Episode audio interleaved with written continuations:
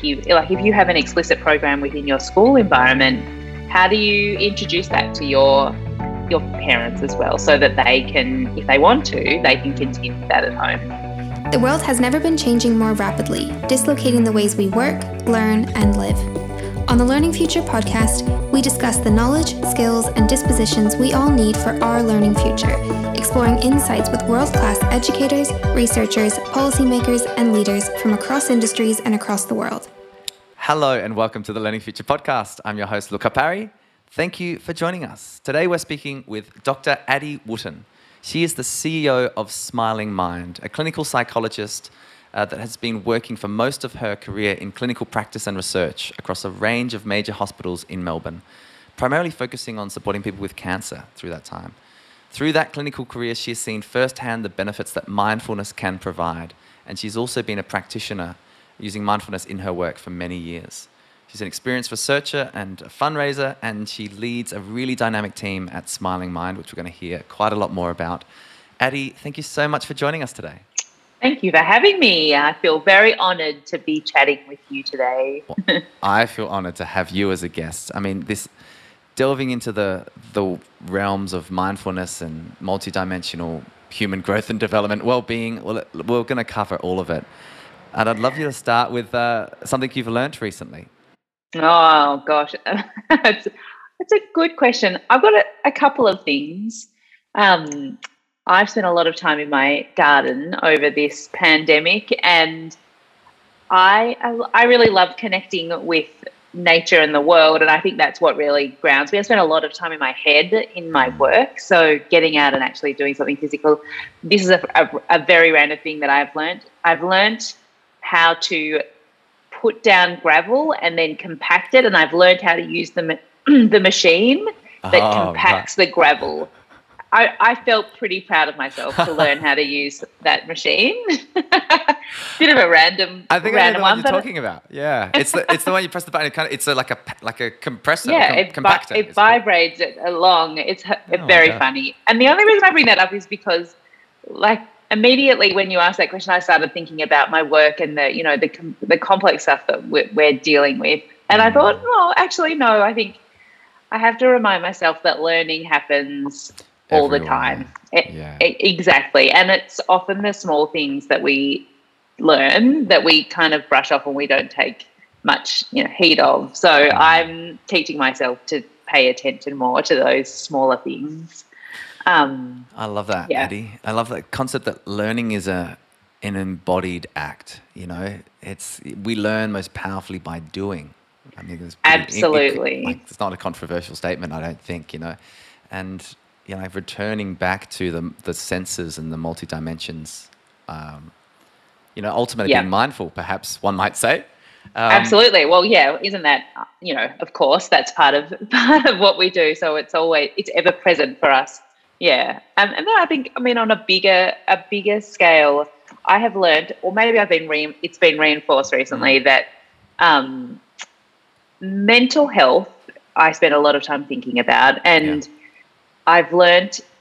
In fact, I probably learn every day that mental health is a really difficult thing to define and to um, give meaning around because everyone has their own different perspective and definition of what mental health is. So I constantly fall into this uh, a, a, bit of a trap of trying to define what it is, and then I get challenged again by someone else's perspective and um, thinking process. So mm. I, hmm. that is definitely a space that I'm constantly learning, even though I've, you know, it, it's what I spend most of my time thinking about. Yeah, which is this wonderful thing. I, I often think, the minute we think we've arrived, you know, although we've we've worked it out, it's probably not the case in our complex, evolving world, particularly when it comes Definitely. to you know the human condition as it as it might be described.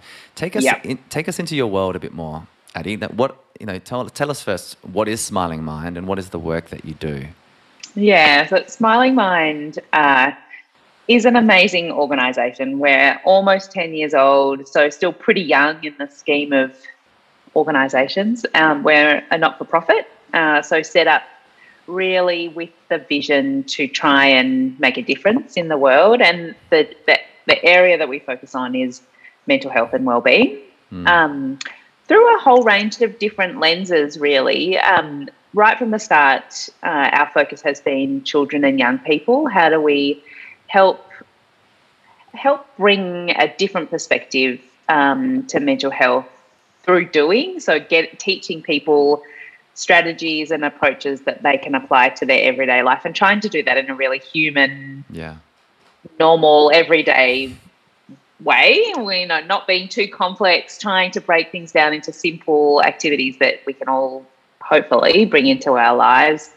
Um, and mindfulness has been a really core part of that. So introducing mindfulness to young people uh, in a really uh, accessible way.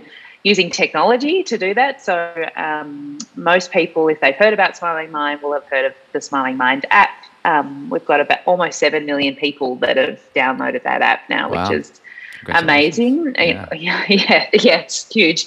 Um, you know, lot, more than 2 million of them have come in the last 18 months. So we know that people over this pandemic have uh, really been searching for tools that they can use. Um, but overall, um, uh, our work as an organisation um, is to try and make a difference to the way we all feel. Uh, we know that mental health um, or the experience of mental health and the experience of mental illness and, and psychological distress is is a big challenge for lots of us that and, and it isn't getting any better unfortunately. We're seeing really high rates of distress. Um, and so our philosophy is if we can get in early and we can help young people learn about their own uh, mental well-being how they work mm. what you know help them figure out well you know what what is their role in this world how do they want to connect with people what are their values um, if we can instill some of that thinking from a really young age hopefully we can start to create a, a generational change in the way we experience mental health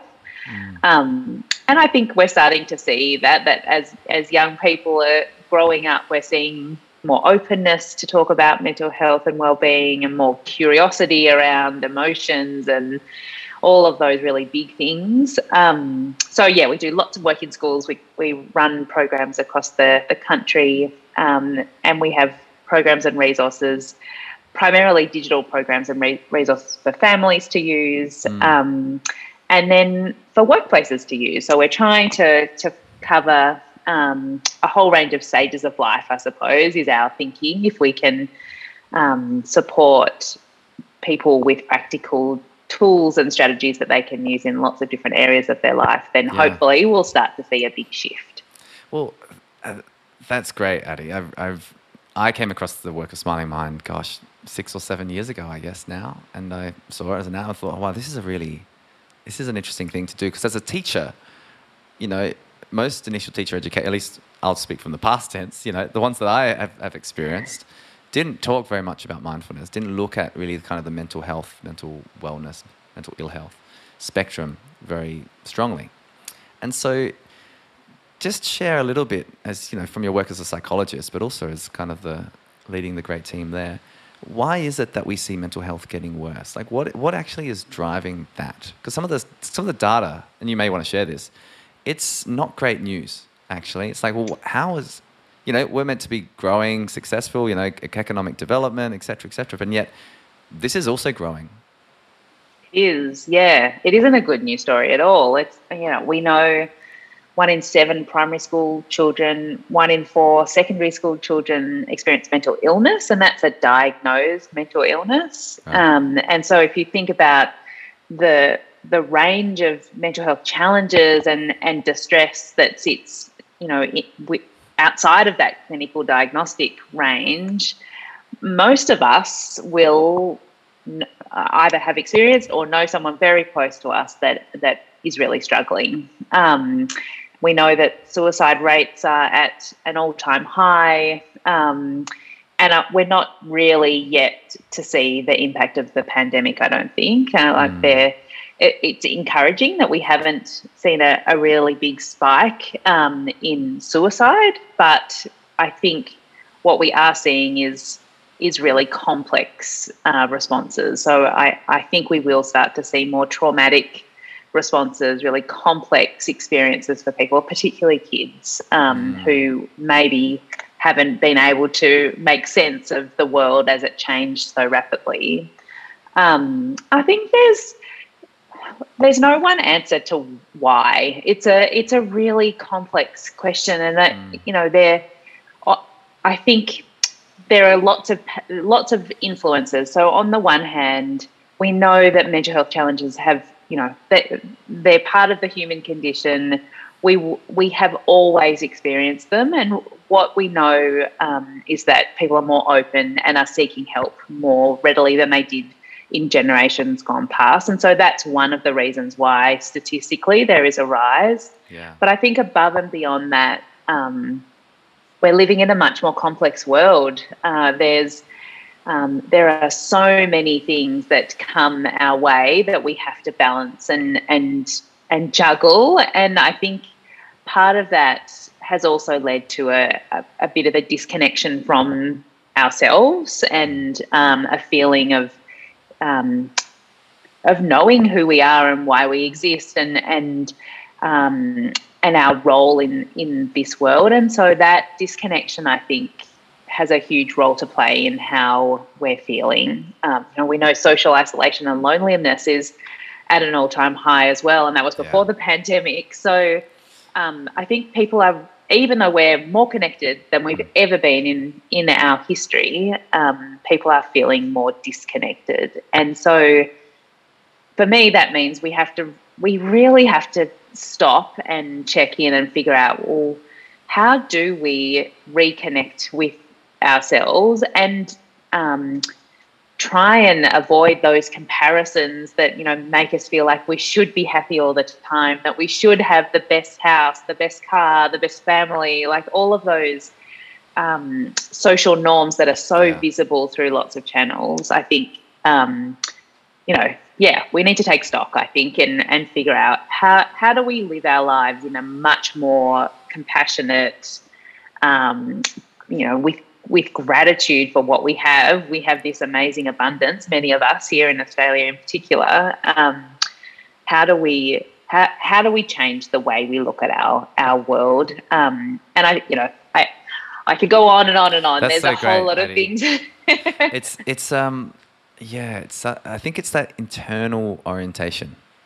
It's, it's such an interesting perspective, and uh, I I mean I I've been meditating now since 2016 when I did a meditation course in Melbourne. Yeah, yeah good work.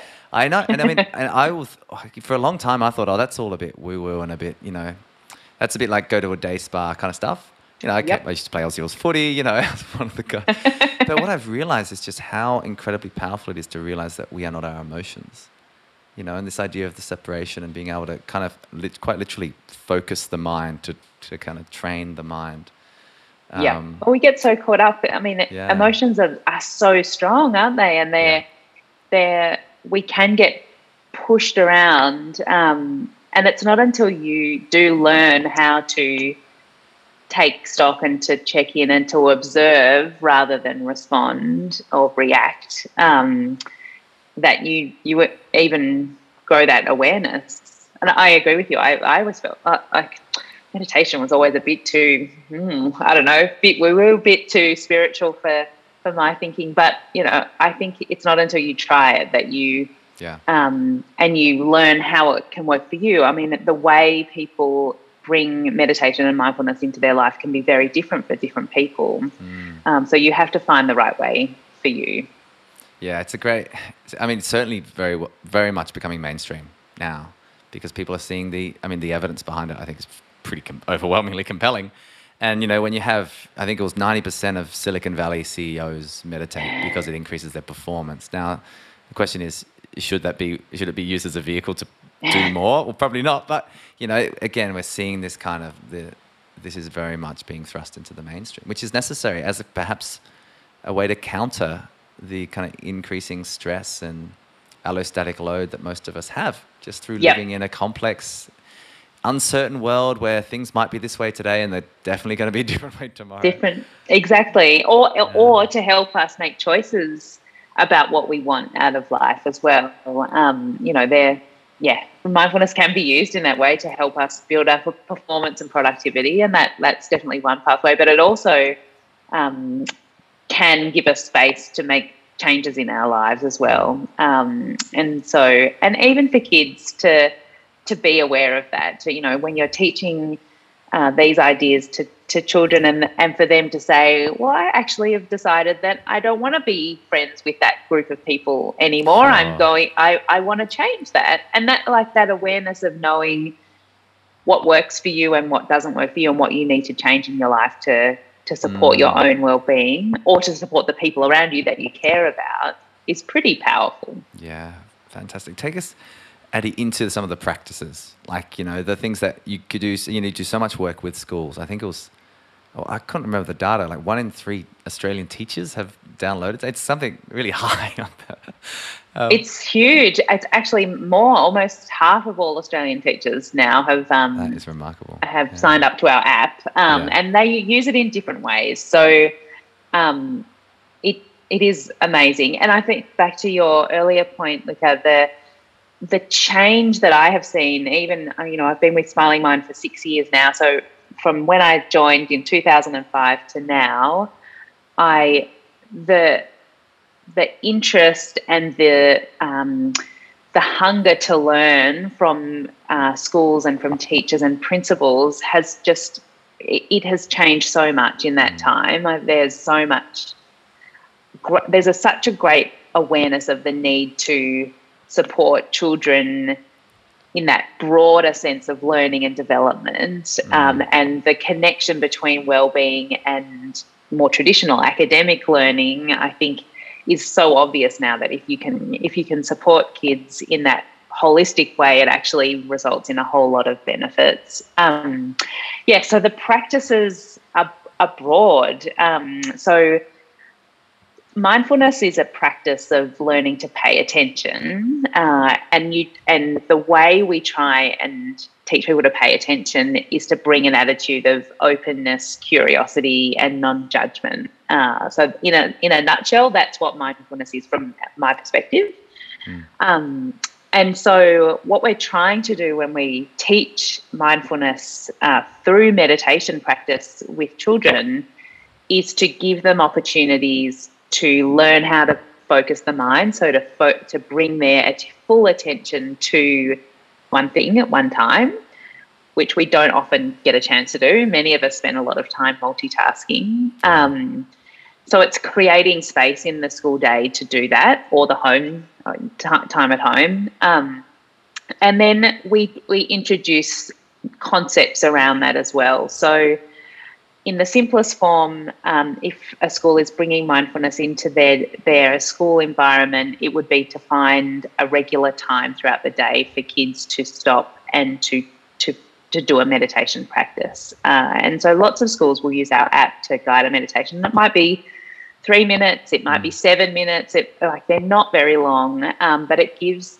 kids a, an opportunity to pause and reset Mm. And if we're if schools can do that at, at a regular like in, in a routine, um, that routine actually starts to build that capacity. So you know, you, like anything, like learning how to run um, or learning maths or reading and writing, you can't just do it once and you master it. You have to practice it, and and mindfulness is exactly the same. So it's a skill that you need to to work on. It's like training your brain um, and so what we try and encourage schools to do is to to have a routine around that so that kids know uh, when to expect it.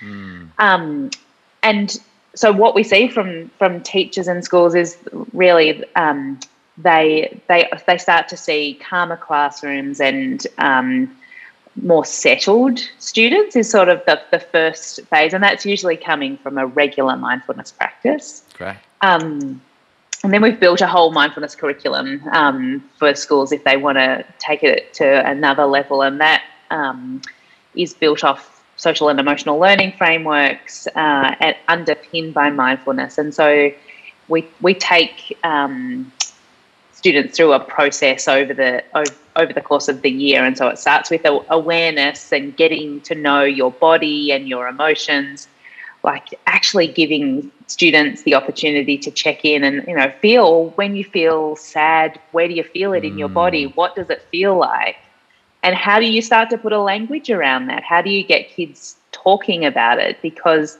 when we start to put language around emotions, it actually changes the way we understand emotions and it gives power to know that you can actually do something about it.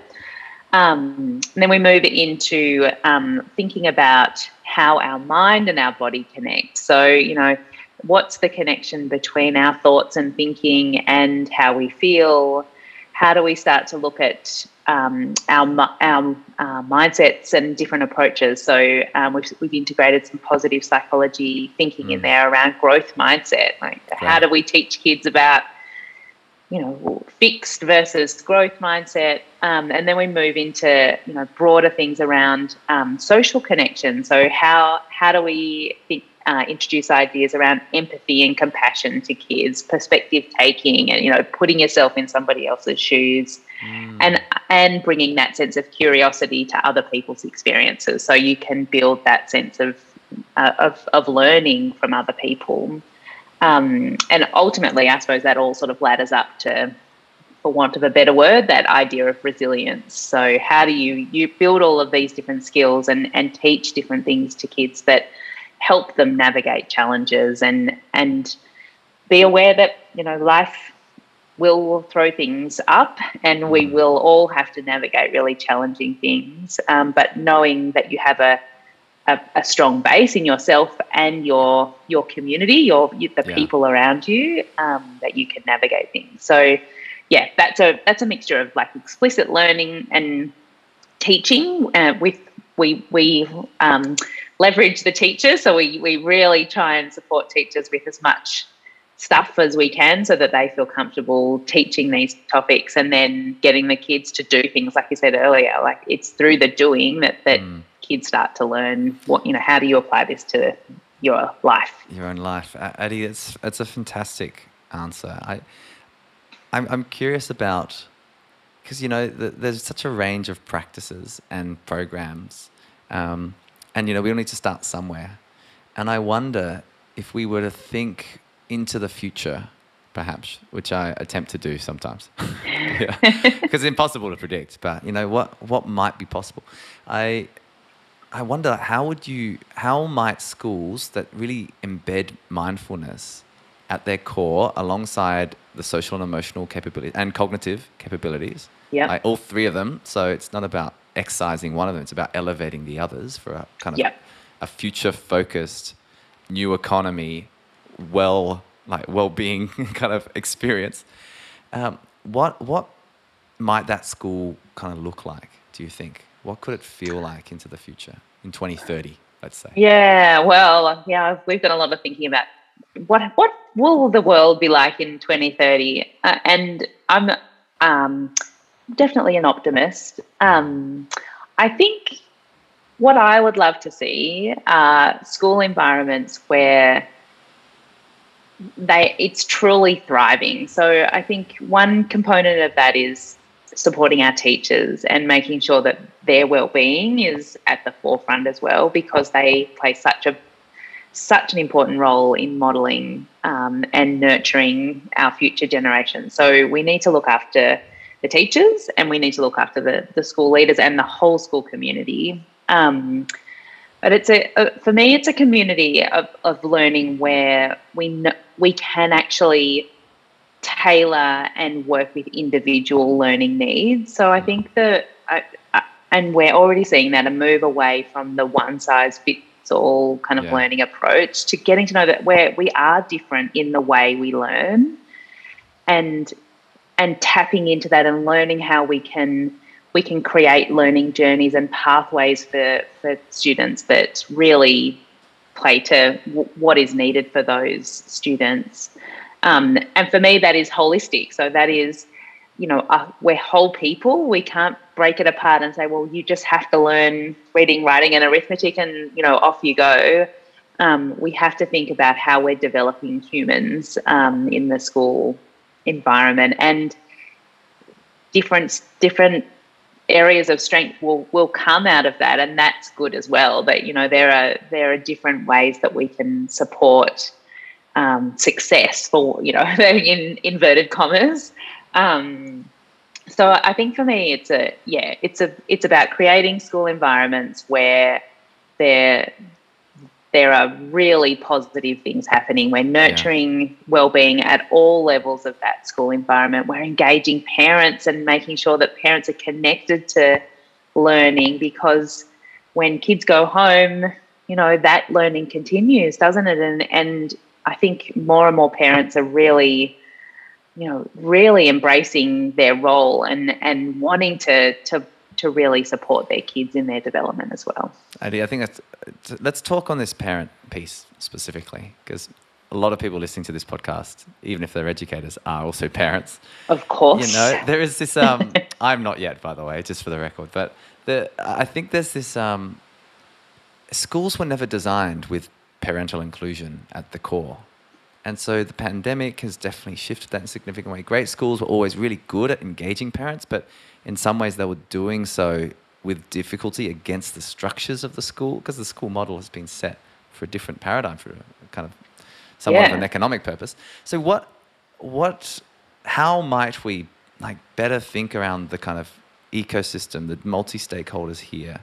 You know, like what are you seeing in terms of the you know, do you have students go back and teach the parents around mindfulness. I mean, because you know, how do we think about this as a whole school community as the way to actually think about human growth and development? Yeah, yeah, and I think I, the pandemic. I mean, maybe this is going to be one amazing thing out of the pandemic. Um, I have not homeschooled during the pandemic, right. but um, I don't have kids. Um, but like the i know there were so many challenges for families uh, particularly in states where we had long lockdowns. I'm based in melbourne so we know we've had many many months of home, homeschooling. So it's been mm. really really hard. But one of the things i think that um, might come out of this experience is the connection with you know the role that parents really want to play in their their children's learning and development and I, I've we've we've definitely seen this huge um, demand from parents looking for like help um, to like practical things or how how can I help my my kids process what's going on? How can I yeah. help them understand and and deal with what emotions they're going through and and talk about it and and you know give give me a framework or you know something that can help me me deal with this with our with our family. Mm. um, so i think that that's that's really powerful. Um, so maybe out of this pandemic there will be more parent parent involvement. Um, and i think so and i think the the opposite uh, is definitely true. We already see kids going home and introducing mindfulness to to their family. Uh, it's really interesting. We run a um, a workplace program as well, and right. often when we run programs in businesses, we, we like half of the room will say, "Oh yeah, we we do this already at home because my kids brought it home from school." Fantastic. It's amazing. So yeah, I think we will see that change. I think schools have a, a, an opportunity to think about how you explicitly engage parents without it feeling like you know onerous homework. Mm. Yeah, yeah. but but how do you? I, I, yeah, I think a lot of parents um, are looking for guidance and learning opportunities themselves. You know, we you know, there's no we don't do parenting classes, and we you know we don't learn how to help develop our kids' social and emotional skills over time. You know, that's not something that you kind of Society, learn as yeah, you go, right? True, so, yeah. um, how do you how do you help? Give like if you have an explicit program within your school environment how do you introduce that to your your parents as well so that they can if they want to they can continue that at home? Mm, fantastic Addie take us just because we're on this piece where what resources do you actually provide? You know because the app the app is a free app as far as I can tell to download it is and then so yeah, take us. It's, uh, people listening to this might be like, great, I'm going to give it a try with my my students, my parents, or yeah, I know this, I'm going to come back to it. How do they get? How do they find out? Uh, that is a very good question. So yes, the, the Smiling Mind app is free. Um, you will not get upsold or anything. You don't have. It's not a limited time thing. It is free because we believe it should be accessible to as many people as possible. And that's the beauty, I suppose, of being a not for profit. We can kind of we do it for for that reason. Yeah. Um, then, uh, if you're a in a school environment or you're a parent wanting to talk to your school, um, there's lots of other ways that schools engage with our programs. So we run professional learning programs for teachers, um, and that really is around. Yeah, how, how do you how do you do this? How do you bring mindfulness into your school? How does it map to social and, and emotional learning frameworks that you might already have in the school environment? Um, and then we have a whole school program. So that's where the um, our mindfulness curriculum comes Right. in. Um, there's lots of teaching and learning resources, and actually we're just working. Our team is doing amazing work at the moment to build a full digital curriculum. So um, from term one next year, schools will be able to log into our new big learning hub um, and get access to a whole lot of other resources. Um, so the best way to find out more about that is to come onto the Smiling Mind website, which is smilingmind.com.au. Mm. Um, and the same for parents. There's heaps of free resources on the Smiling Mind website for parents. Um, we responded really quickly to the pandemic, and so there's lots of we've called them um, care packs or kids kids learning packs, and so they were they were developed quickly to to try and get really practical uh, tools in the hands of as many families as possible. And so they're really they link to the meditations in the app, but they're really practical things. So you know, can you sit down with your children and draw an emotion um, diagram of you know where do they feel emotions in their body? Right. How do we give tools to kids and parents that can actually you- facilitate a conversation and get get some conversations and talking about how you're feeling going. And then some really practical things like going on a you know on a, a curious walk. So how do you go out into the backyard and actually foster that sense of awareness and curiosity and collect things that you might not normally see or you might walk past without noticing? Um, and so they're they're strategies that are designed to help build awareness and slow and you know pause and slow slow down our stress response so that we're we're learning how to regulate Uh, and that's, I think that's a wonderful connection to make to something you said earlier, Addie, about resilience. And everyone knows the word resilience because it's heard, people say it all the time. yeah But the question is, well, how do we become resilient? Like, where's the program for resilience? Where's the resilience button that I can press? And now I'm. Yeah. It really does, in in my view, and it sounds like with the work you do there, which is evidence based. You know, it's understanding the constructs that contribute to self-regulation that actually then can manifest as resilience. And Yep. I'm also I'm also taken by some conversations I've had with Frank Oberklaid, who is a wonderful contributor to Smiling Mind as well, and the He idea of a mental kind of a mental wellness, a mental health spectrum. And so the idea that, yeah, we can be healthy, we can be coping, we can be struggling, or we can be unwell. And in fact, all of us will be those things at some point in our lives because of life. And so it's kind of how do we how do we find our way back through the support networks that we have, through the practices that we have, through the systems that we use, yeah and how we design exactly of you know schools, workplaces, communities, where that can that can all direct us back to that place. I think. Um, Yeah, definitely. Yeah, resilience is a funny one, isn't it? Like, you know, and we hear politicians talking about, well, we just need to be more resilient, yeah. which is, uh, you know, it's it's great until you stop and you think, well, what is resilience and how do we become more resilient? And often people talk about becoming more resilient when they've gone through something really hard. Um, so the pandemic will be one of those things for sure. And but you know, prior to that, it will have been um, you know going through the bushfires. I think That's has right. Yeah. built. Uh, tra- it's had a traumatic impact, and it has probably also resulted in a, a different level of resilience for, for some communities. And there's lots of other things. You know, we will all go through things that are challenging for us. But it, there's a difference between the, tra- the the traumatic pathway and feeling traumatized by something and hmm. the resilience pathway. And I think the difference for me is the resources and the ca- the capability, the capacity for us to make sense of what's going on and to not feel overwhelmed by what's going on. And to do that, we need skills to Yeah. to manage it because, for, you know, that that isn't taught to us explicitly, and for some, uh, you know, for some of us, it come it, we we learn it on the go, and we're and we're able to navigate through things. Um, but you know that doesn't come naturally to most of us. So how do we actually explicitly teach the skills that we need to be to build that resilience? So that and that will hopefully start to help us reduce that the traumatic impact. That's wonderful, Addie. I, I, I, want to add one more thing to this and just get your quick response. Uh, sometimes when you talk about mindfulness, people see it as non-rigorous, right? Well, they see it, yeah. you know, our skills. What what just are these relaxing. mindfulness skills? Yeah, what, yeah. having a sleep. What, what, what's that for? So, and and yet, you know, from what we know from the field of social and emotional learning, for example, is when you when you teach some of these skills explicitly, as you say, they have an enormous impact on ability to cope, but also ability to perform academically.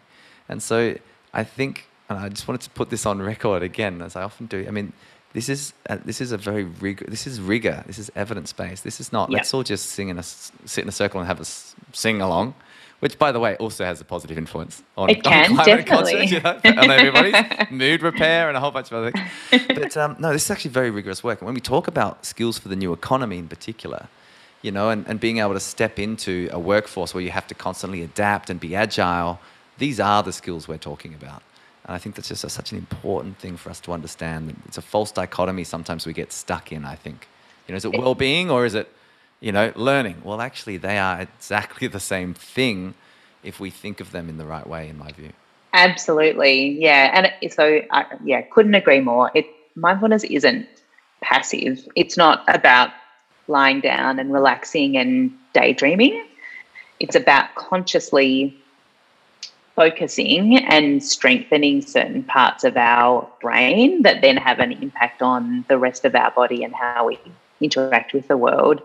Um, and there's huge amount of science now that that has really strengthened the, the importance of, of why these skills are, are foundational really for our our ability to navigate the world. Like coping with uncertainty is, you know, one part of that. And that that, you know, what you just described then around the future of you know being agile and having to adapt to things quickly requires really deep emotional intelligence and the or and ca- capacity to tolerate all of those competing things so mm. we have to teach these skills or we will continue to see the mental health challenges that we're seeing escalate and our ability to feel good in that new working environment will be so challenging because it's yeah. not yeah it's not the way we're we're built as humans. We have to train ourselves.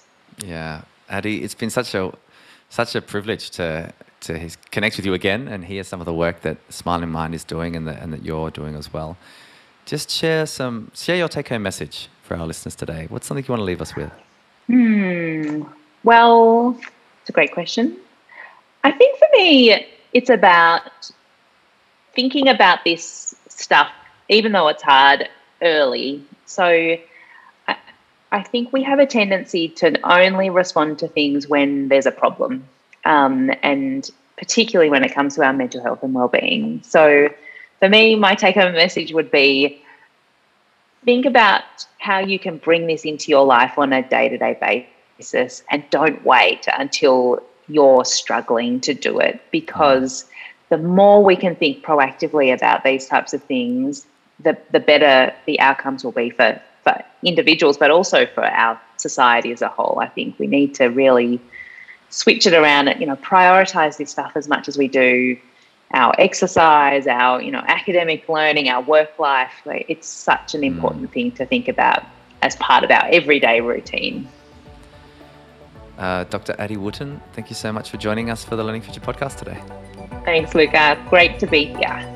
Thanks for listening to the Learning Future podcast. To find out more about our work, drop into thelearningfuture.com and follow us at Learning Future on LinkedIn, Twitter, and Instagram. Here's to building a world of thriving learners together.